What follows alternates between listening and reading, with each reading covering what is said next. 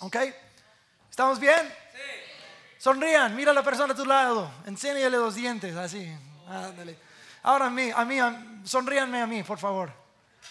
Eso me da ánimo, porque ahora tengo que predicar. Ok. Abran sus Biblias a Esther capítulo 4. Esther capítulo 4. Si no sabes dónde está Esther, abre tu Biblia. En la mitad vas a encontrar los salmos y va atrás Detrás de Salmo de Job, detrás de Job es Esther. ¿Ok? Entonces está cerquita de Salmos. El contexto de Esther es el contexto de lo que nosotros enfrentamos en, esta, en, este mundo en ese momento. Una pequeña muchacha huérfana creció con su primo que llegó a ser como su papá y el rey necesitaba una nueva reina, entonces tuvo un concurso de belleza y esta, esta niña huérfana judía ascendió a ser la reina del imperio perso. Eso ocurrió durante el tiempo del exilio o, la cautividad de Israel. Por su persistencia en idolatría, el Señor entregó a Israel a los babilonios y les sacaron de la tierra por 70 años, pero durante esos 70 años el imperio perso este, conquistó a los babilonios y los judíos todavía allí, ahora bajo el, imperio perso. Entonces, no solamente era improbable que una pequeña huérfana este, ascendiera a ser la reina, pero también era judía, ni era persa. Era una muchacha eh, que era extranjera en la tierra de los persos. Pero Dios le ascendió a ser la reina de todo el imperio, le llevó a un lugar de realeza con, con un propósito, no para que ella viviera la vida lujosa. De igual manera, el Señor nos ha, levantado de nuestro pecado y nos hizo sus hijos y sus hijas nuestro papá celestial es el rey de reyes y el señor de señores. Mira a la persona a tu lado, codéale un poquito y dile, tú eres realeza.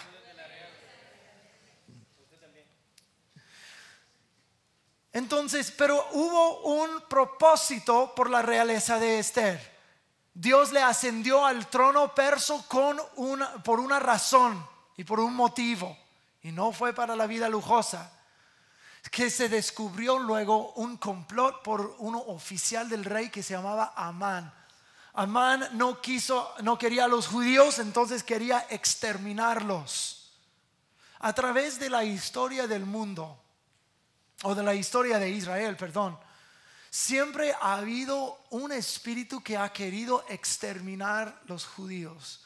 Lo último nosotros, nosotros vimos en en la Segunda Guerra Mundial con Adolf Hitler, que quiso exterminar los judíos. Pero esto ha, ocurrido varias veces durante la historia de los judíos. ¿Por qué? Porque ellos son el pueblo de Dios y el espíritu de este mundo odia a los que pertenecen a Dios. Entonces se descubrió este complot, eh, complot por Amán y Mardoqueo, que era el primo de, Esther y un oficial también del rey, este lo descubrió y habló con Esther. Comenzando en versículo 8 de capítulo 4. Y Mardoqueo le dio también la copia del decreto que había sido dado en Susa para que fuesen destruidos los judíos y a fin de que, a fin de que la mostrase a Esther y se lo declarase y le encargara que fuese ante el rey y a suplicarle y a interceder delante de él por su pueblo. Vino Atac y contó a Esther las palabras de Mardoqueo. Entonces Esther dijo a Atac que le dijese a Mardoqueo, todos los siervos del rey y el pueblo de las provincias del rey saben que cualquier hombre o mujer que entra en el patio interior para ver al rey sin ser llamado. Una sola, sola ley hay respeto a él. Ha de morir. Salvo aquel a quien el rey extendiere el cetro de oro, el cual vivirá. Y yo no he sido llamada para ver el rey esos 30 días. Entonces Esther está en una posición media, media delicada, de que voy delante del rey sin que me haya llamado y corro el riesgo de que me, que me mate, porque tendrá el derecho. Si hago eso y no me extiende su cetro de oro, él tendrá derecho de nada más de mandarme matar. Y pues depende del humor en que se encuentre el rey en el momento. Si está de buen humor, entonces extendido. Y si está de mal humor, mátale. Entonces, este, este es un, un lugar peligroso, un lugar delicado donde ella está. Y dice, pues Mardoqueo, yo, yo sé lo que, me estás pidiendo, pero, pero corro riesgo. Y escucha lo que Mardoqueo le dice. Versículo 13. Entonces dijo Mardoqueo que respondiesen a Esther. No pienses que escaparás en la casa del rey más que cualquier otro judío. Porque si callas absolutamente en ese tiempo, respiro y liberación vendrá de alguna otra parte para los judíos. Mas tú y la casa de tu padre pereceréis. Y quién sabe si para esa hora has llegado al reino. Y Esther dijo que respondiesen a Mardoqueo, ve y reúne a todos los judíos que hayan en Susa y ayunad por mí y no comáis ni bebáis en tres días, noche y día. Yo también con mis doncellas ayunaré igualmente y entonces entraré al ver al rey, aunque no sea conforme a la ley, y si perezco, que perezca. Entonces Mardoqueo fue e hizo conforme a todo lo que le mandó Esther. Mardoqueo le dijo, sí, corres un riesgo, pero si no haces nada, definitivamente vas a morir. Tal vez mueres si, si vas delante del rey, pero si no haces nada, tenlo por seguro van a enterarse que tú eres judía y te van a matar por igual.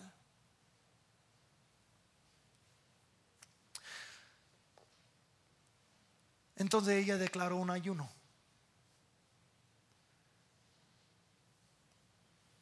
Eso es mucho como es nuestro mundo en ese momento. Nosotros vivimos en un mundo donde hay una guerra y la guerra, dice Efesios 6, no es contra seres humanos, no es contra carne y sangre, es contra el diablo y los demonios. Nosotros peleamos en su contra, pero ellos vienen y guerrean en contra de nosotros también. Y si te guste o no, no importa, estamos en esta guerra. Este, hay, gente que dice, no, pues pastor, me gustaría nada más sentarme en la iglesia, leer mi Biblia y no quiero meterme, no quiero meterme en cosas que tal vez causen, este, que, hayan implicaciones para mi vida después o, que, no sé, no, no, no quiero meterme.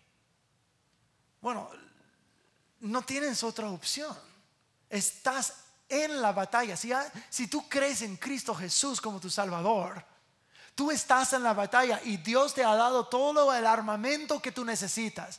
Tienes tu escudo, tienes tu espada, pero, pero si dices, no, no, no, no, prefiero no meterme, entonces eh, estás en el campo de batalla y la línea del enemigo está corriendo en, eh, hacia ti y tú dices, no, no, no, no, voy a poner mi espada aquí y no veo nada, la, la, la, la, la, la, la, la, la, la.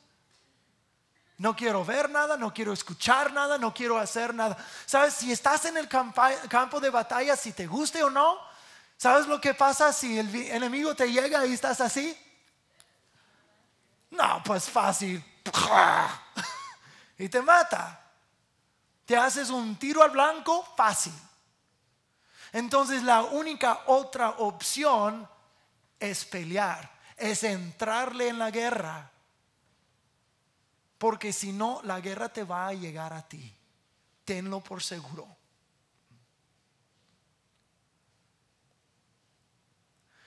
Quiero hablar acerca de la intercesión que Esther hizo delante del rey.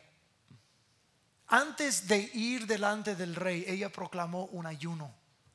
Y el ayuno este fue una preparación para el favor del rey y para pedirle al rey una intercesión. Entonces el ayuno es preparación para la liberación. Digan esas palabras, preparación para la liberación. El gran predicador Charles Spurgeon dijo, la condición de la iglesia es medida por sus reuniones de oración. Si Dios está cerca de una iglesia, tiene que orar. Y si Dios no está, una de las señales primordiales es la pereza en la oración. Una iglesia que ora es una iglesia que se mete en la batalla. Una iglesia que ora es una iglesia que experimenta la presencia de Dios. La Biblia dice, Jesús mismo dijo, pide y se te dará. Busca y hallarás. Toca la puerta y se te abrirá. ¿Qué mejor enseñanza para la oración hay? Si pides, Dios da. Si buscas, Dios revela. Si tocas las puertas, milagrosamente el Señor va a comenzar a abrir las puertas. Eso es lo que hacemos en la oración. La iglesia que ora es una iglesia fructífera. Es una iglesia que tiene vitalidad espiritual. Es una iglesia que termina evangelizando mucho mejor. Porque no estamos dependiendo de nuestras propias fuerzas o nuestras propias ideas. Estamos tocando el trono del cielo y el Señor abre las oportunidades y hay un pueblo listo y adiestrado para pasar por esas puertas y hacer la obra del reino. Pero eso es una iglesia que ora. Una iglesia que ora es una que vive en la totalidad de la bendición de Dios pide y Él te dará. Pues muchas personas no quieren orar o, sienten que no pueden orar por algunas razones. Una de ellas es que sienten, eh, sienten inadecuados. Pues yo, yo no sé cómo orar, yo no sé qué decir, no soy elocuente. Mira, el Señor no está buscando elocuencia. No está buscando una oración, una oración tazo. No está buscando una oración que los demás digan, oh, eso sí sabe. No, está buscando nada de eso. Está buscando alguien que le pueda creer a Él y que le pueda obedecer y abrir la boca y decir, Señor, esto. Es que este, cuando mis hijos eran pequeños, unos años, 18 meses, dos años, un, pues un niño como cualquier niño aprende a hablar. Y los niños pequeños cuando están aprendiendo a hablar no hablan muy bien, ¿no es cierto? O sea, cuando quieren leche, ¿qué hacen? Y uno les tiene que decir, usa tus palabras. ¡Qué Y hablan así. Y sabes que no es muy elocuente, no es muy bien pronunciado no es muy bien dicho, pero uno entiende sus hijos. ¿Verdad? Un niño de 18 meses que, te jala el pantalón aquí y dice, ¿qué hubo, ¿Cómo eso no te mueve, conmueve como papá o mamá? Y, y, a poco pues yo no dije eso a mis hijos y seguro que tú tampoco. Pero dice, no, eh, que no, no lo dijiste perfectamente y hasta que lo digas perfectamente como un adulto no te voy a dar nada. No, pues claro que no. Pues ¿qué pasa cuando nosotros llegamos con Cristo? Llegamos a entregar nuestros corazones a Él. ¿A poco no somos nacidos de nuevo? Como infantes espirituales que tenemos que crecer y madurar y aprender a hablar y caminar y, comer nuestra comida espiritual. Eso se aprende, no se aprende en un solo día. dices, yo no sé orar, pues es hora de aprender.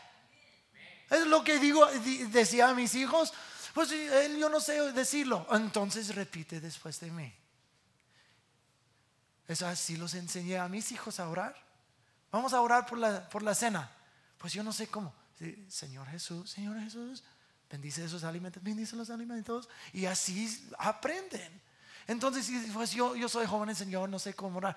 Mira, es muy, eh, algo muy bueno que te ayuda a avanzar en eso, es hacer, hazlo cuando no hay nadie alrededor.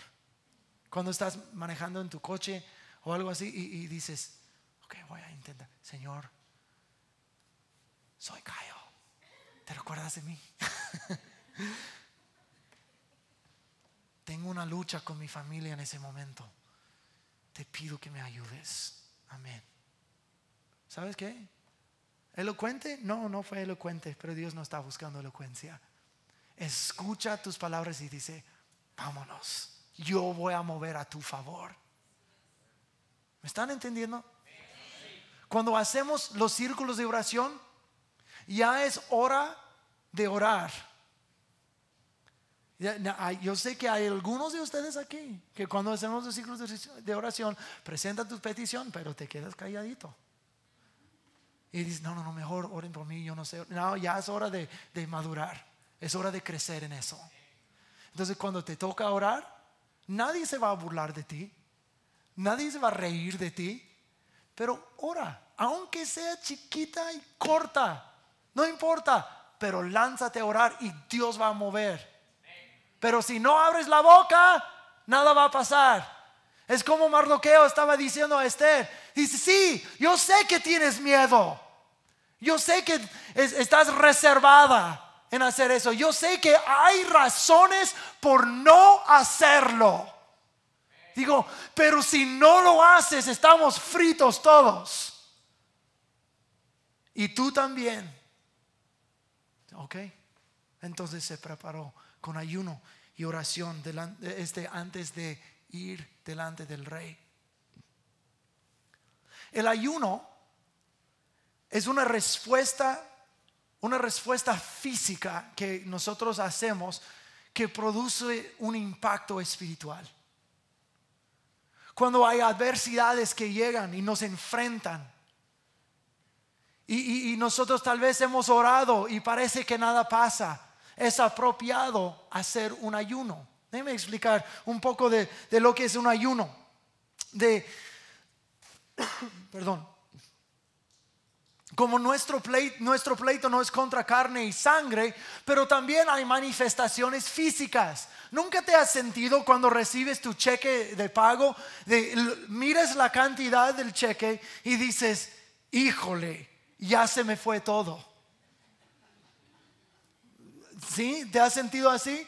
Y te has sentido como que, ha habido, que hay, hay como un devorador que viene y devora tus, tus cosas. Y eventualmente después de seis años de ahorrar 10 dólares aquí, 5 dólares aquí, tienes 1500 dólares ahorrados y de repente se ponchan las, las cuatro llantas y se va la transmisión. ¿Eso no te ha pasado a ti antes? Y, luego este, con esos 1500 dolarcitos que ahorraste con tanta tenacidad, los tienes que entregar todos para arreglar el carro. Y luego de, componer el carro nuevamente, se descompone el lavaplatos. Y luego Juanito en la casa estaba jugando con pelota y ¡pum! rompe un, un vidrio. Y Como que hay cosa tras cosa, tras cosa, tras cosa. Muchas veces esa es una indicación que hay algo en el espíritu que necesita ser confrontado. Y sí es apropiado ayunar. Ayunar es como la oración en esteroides. es imagínate que, hay, un árbol aquí, un, árbol y la oración es empujar, empujar hasta que se tire el árbol. Y hay, árboles más chiquitos que sí se pueden tirar más fácilmente, y más con son arbustos grandes que los puedo tirar. Pero a veces hay un arbolote y, y has orado y orado y orado y parece que no se mueve la cosa. Dices, voy a emprender un ayuno. Y el ayuno es como una hacha. Tomas la hacha y Y estás dándole, dándole, dándole, para que cuando vuelvas a orar, se cae la cosa. Tuve, he, tenido varias experiencias con el ayuno y, mirar las respuestas del Señor. Este, cuando, cuando ah, este, trabajaba en otra iglesia, este, un día un, un, un hombre entró a mi oficina y se vio horrible. Su cara todo, o sea, cansado y, su cara cansada y media chueca y se, vio terrible. Y, le dije, se llamaba Juan. Y le dije, Juan, ¿qué pasa? Dijo, oh, pastor, no estoy haciendo muy bien. Dice, ¿qué pasa?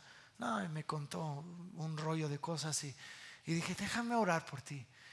Em, puse mis manos sobre él y comencé a orar. Y el muchacho comenzó a manifestar un demonio, eh, actividad demoníaca se contorsionaba su cara y uh, fue feo. Y por como una hora estaba reprendiendo ese demonio, echándolo fuera y este demonio no se quería ir. Por cuanto yo oraba y lo reprendía en el nombre de Jesús y le echaba afuera, no se quería ir. Y le dije, Juan, yo quiero que vuelvas mañana y yo voy a ayunar esos 24 horas por ti. Y eso es lo que hice. Ayuné por, por 24 horas y fue como este hacha. Al día siguiente Juan llegó a mi oficina y dentro de cinco minutos se fue este demonio y fue lleno del Espíritu Santo y comenzó a hablar en lenguas. El día anterior fue una lucha tremenda. Al día siguiente, después de haber ayunado, fue fácil. Hasta Jesús mismo dijo que hay ciertas, ciertos espíritus que no huyen o, ciertas cosas que no se resuelven, sino a través del el ayuno y la oración. Hay muchas cosas que nos enfrentan. Hablé de las cosas, algo financiero, pero tal vez algo con tus hijos. Ves algo, tal vez no rebeldía, pero ves una actitud que va creciendo una forma de ser, o, le atrapas haciendo algo que no debería hacer. E, eso no es algo pasajero, eso es una semillita que va creciendo. Y, o, o nada más ves algo diferente y dices, no sé qué es, pero yo sé que no todo anda bien con mi hijo. O, o, hay este, rebeldía total en la casa. No sé tu situación. Pero si hay algo así, emprende un ayuno y comienza a buscar respuestas del Señor. Señor, háblame. Yo necesito oración, como dije antes, este, oración en esteroides. Necesito algo más potente, algo más fuerte de lo que he estado haciendo. Emprende un ayuno y vas a ver, Dios va a contestar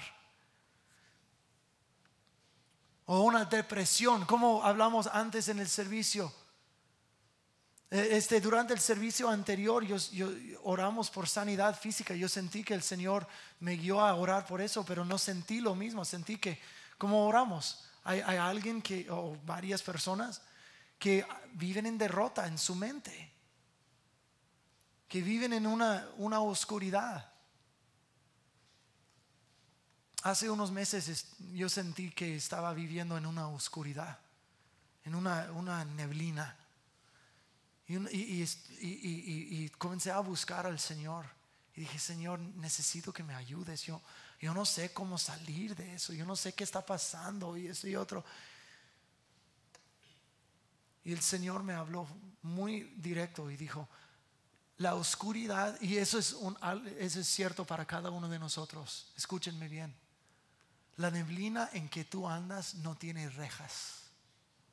Puedes salir a la hora que tú quieras. Y eso, eso me como, como, como así. ¿Cómo puedo salir a la hora que quiera? Sí, porque es mucho de lo que yo pensaba de una cierta situación que me mantenía en esas tinieblas, en decir, no, como cantamos, tú eres rey sobre todo y yo voy a caminar en la victoria de mi rey y no en la neblina y la oscuridad de mi pensar.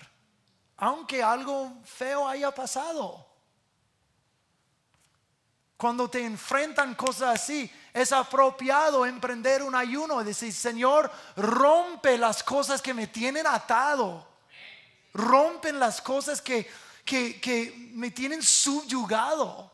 Yo necesito respuestas desde el trono del cielo y voy a ayunar hasta que las obtenga.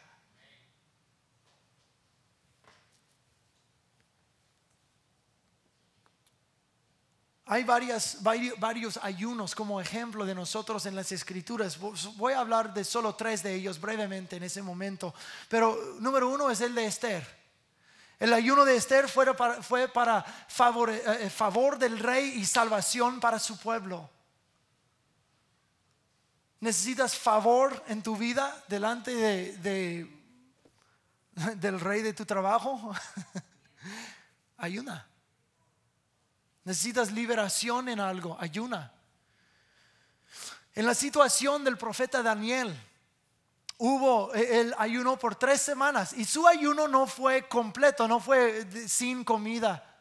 Su ayuno dijo, yo no comí nada placentero. Entonces sí comía, pero no comió, dijo, no, no tomé vino, no, no comí carne, nada de eso, nada más comí algo, nada más para sostenerme. Pero mi ayuno fue, mira, si has hecho un ayuno de no comer nada placentero, eso sí es un sacrificio.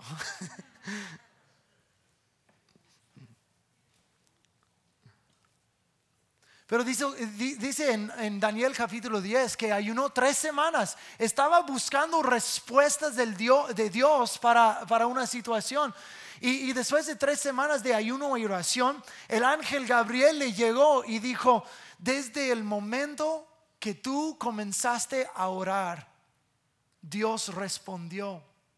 Dijo, pero yo tuve que pelear con, el eh, con un principado del reino de Persa hasta, hasta poder llegar a ti. hubo una interferencia espiritual y Daniel tuvo que despejar el ambiente espiritual en ayuno y oración para que la totalidad de lo que Dios tenía este, llegar a ser este, realidad en su medio. Hay momentos que uno tiene que hacer un ayuno extendido. Hay momentos en que uno tiene que despejar el ambiente espiritual en ayuno y oración. En la situación del profeta Isaías estaba reclamando, estaba reclamando a los, a los sacerdotes de Israel y dijo, cuando ustedes ayunan, ustedes oprimen al pueblo de Dios, ayunando para Dios y oprimiendo al pueblo. Dijo, ese es la, el ayuno que yo quiero. El ayuno es, es quitar el yugo de sobre la gente. Desata a la gente. Pone en liberación al pueblo durante tus ayunos. Para que haya avivamiento espiritual y liberación de la gente. ¿Sientes atado en algo? ¿Sientes que algo te tiene subyugado? Ayuna y ora.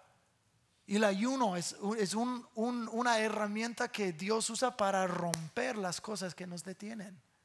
¿Me están entendiendo? ¿Sí? Cuando nosotros ayunamos, ayunamos es un sacrificio. Y a nadie le gusta ayunar. Eh, bueno, si, a ti te gusta, bueno, no te voy a creer. Este, a nadie le gusta ayunar, a nadie le gusta pasar hambre o, después de algunos días sentir debilitado. Uno se siente sin ganas de hacer nada y que, oh, nada más, este, mi panza duele. Y hasta, hasta, o sea, todo lo que uno pueda pensar en comer suena rico. Dice, ¿quieres un cacahuate? Oh, cacahuates.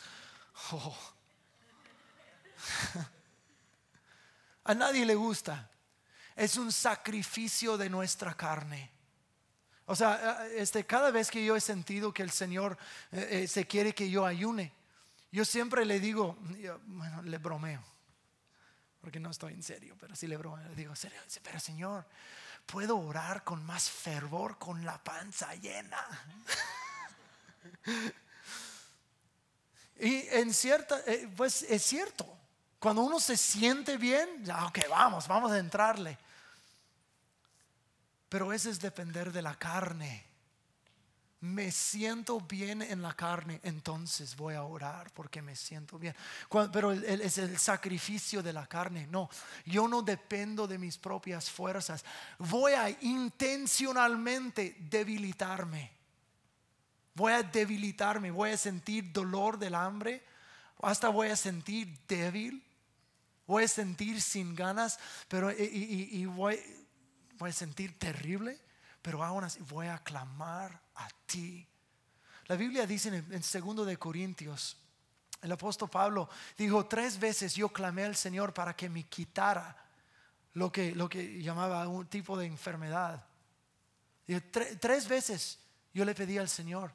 Y dijo, y dijo, me dijo el Señor, mi gracia es suficiente porque cuando tú estás débil, yo soy fuerte. Nosotros como seres humanos tenemos la tendencia de, depender de nuestra fuerza, nuestra inteligencia, nuestra carne. Si has hecho un ayuno extendido, hasta piensas que no puedes, sientes que no puedes pensar bien.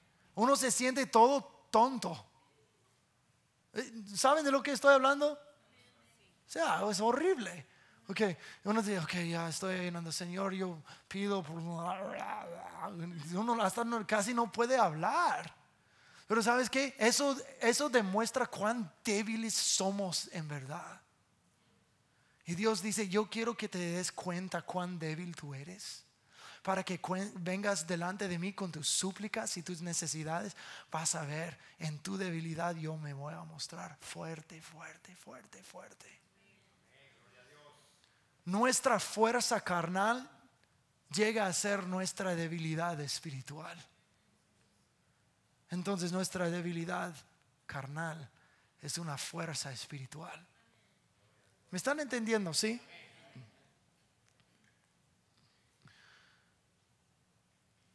Entonces,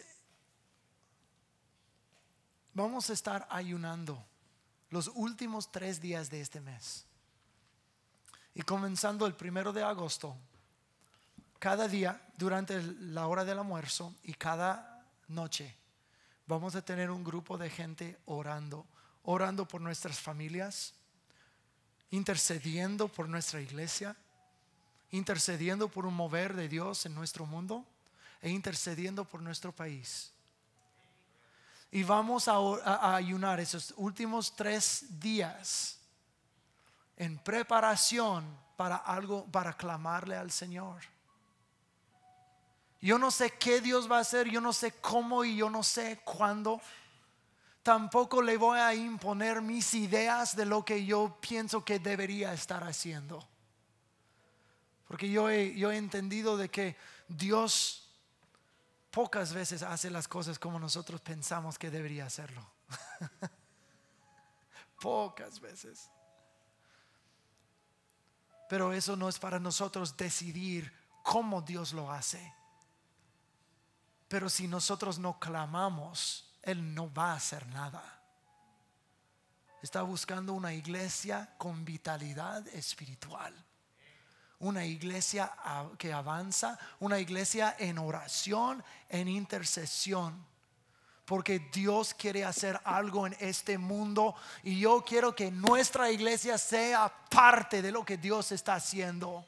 Amén. Entonces vamos a hacer una iglesia que ora.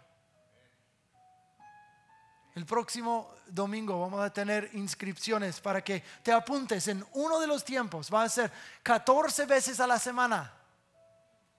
14 veces a la semana. Y no tienes que estar ahí para todas, todas las veces, pero una vez por semana, por seis semanas lo vamos a hacer. Inscríbete por una vez por semana cuando, cuando tú puedes venir por una hora, hora y media y clamar al Señor. Y vamos a hacerlo continuamente por seis semanas. Y Dios va a hacer algo en nosotros.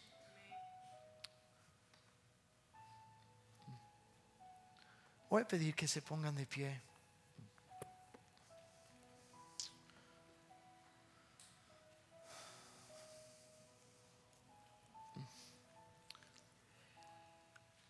Señor Jesús, nosotros vamos a orar, vamos a clamar a ti, Señor, por nuestra nación. Señor, nuestra nación y nuestro mundo cada día son más oscuros. Señor Jesús, yo pido que tú hagas, que, que tú te muevas sobre este país. Mueve sobre este país, mi Señor. Mueve sobre este país, mi Señor. Señor, nosotros clamamos a ti. Mueve en nuestro medio. Mueve sobre nuestra iglesia. Yo pido que tú cuides a la iglesia de Jesucristo, no solamente nosotros, sino toda la iglesia de Cristo Jesús. Señor, aferrarse a la sana doctrina, ser perseverante, hacer en unidad y amor. En el nombre de Cristo Jesús. Vamos a poner en práctica lo que acabo de predicar. Vamos a hacer círculos de oración por los próximos minutos. Y vamos, quiero orar por nuestra nación. Todos estamos enterados de lo que ha pasado en este, esas tres semanas pasadas en nuestra nación. Que nosotros hemos avanzado la oscuridad, pero Dios no ha terminado con su iglesia. No ha terminado de salvar gente. Nosotros necesitamos clamar. Vamos a hacer ciclos de tres a cuatro personas. Quiero que cada persona ore. Aunque sea corta la oración, quiero que te avientes y crezcas y madures en eso. ¿Aceptan el reto? No escuché, no escuché todo el mundo decir, ¿sí? Ok. Entonces, grupos de tres a cuatro personas y cada quien ora.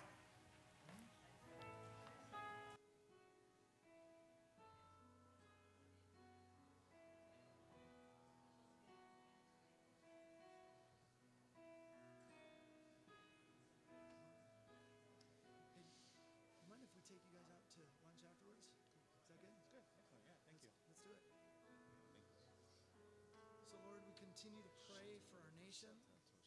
Jesus, Jesus, uh, I know your word described all of the things that are happening, but Jesus, we still believe that you want to do more, that there are more people to reach, more people that need to come to the knowledge of Jesus Christ. So, Lord, we call upon you. We come before the King and we ask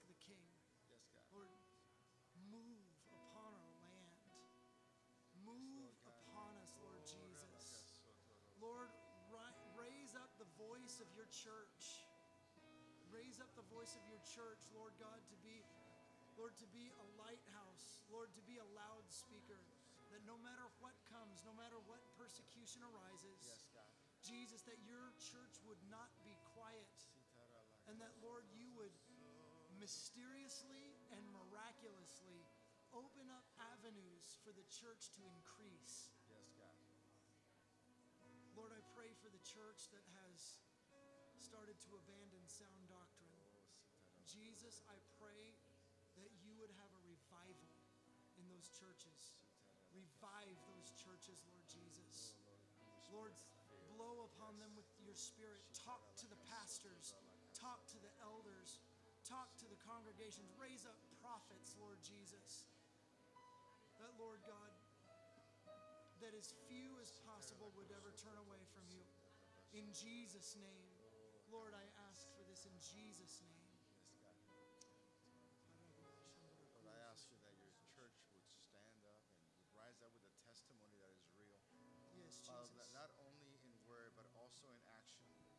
Father God, that uh, the, the, the lives that we live, they speak loudly to those around us. It's not a political issue that has been discussed. It's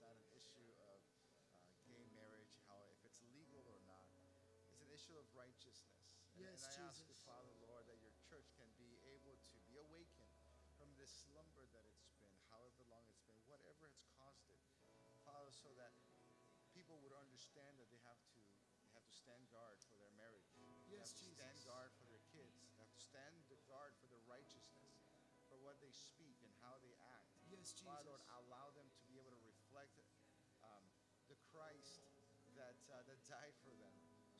no longer just something that they do on a weekend, but it becomes real Lord, that because of the testimony of many, many would come to you. Lord, not because of a great apologetic argument, but because they, they, they live a life that is different, that is righteous, that is good. They're, they speak truthfulness and, and, and they, they, they walk in mercy and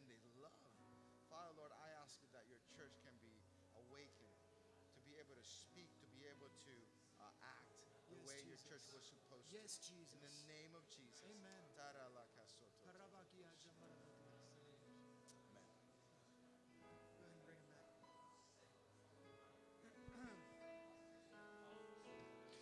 Espíritu Santo, ven hasta aquí. Yo necesito más de ti. Llena mi vida otra vez con tu vida.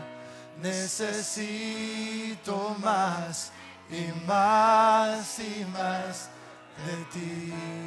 más, llámalo a él. Espíritu. Espíritu Santo, ven hasta aquí. Yo necesito más de ti. Llena mi vida otra vez con tu vida. Necesito más y más y más. Necesito más y más y más. Necesito más y más y más de ti. Te damos gloria, Señor, este- esta mañana. Con todos los ojos cerrados, si nunca has abierto tu corazón al amor de Dios en Cristo Jesús y tú sabes que hoy día lo necesitas, es fácil obtener el perdón de Dios, es poner tu fe en la muerte y la resurrección de, en Cristo Jesús y arrepentirte de tus pecados y Dios va a perdonarte y darte un nuevo comenzar y establecer una, una relación nuevamente con Él. Si nunca has tomado este paso de obediencia y salvación y lo quieres hacer en ese momento, voy a pedir que me indicas con la mano y quiero ponerme en acuerdo contigo. Si, está, si nada más indícame.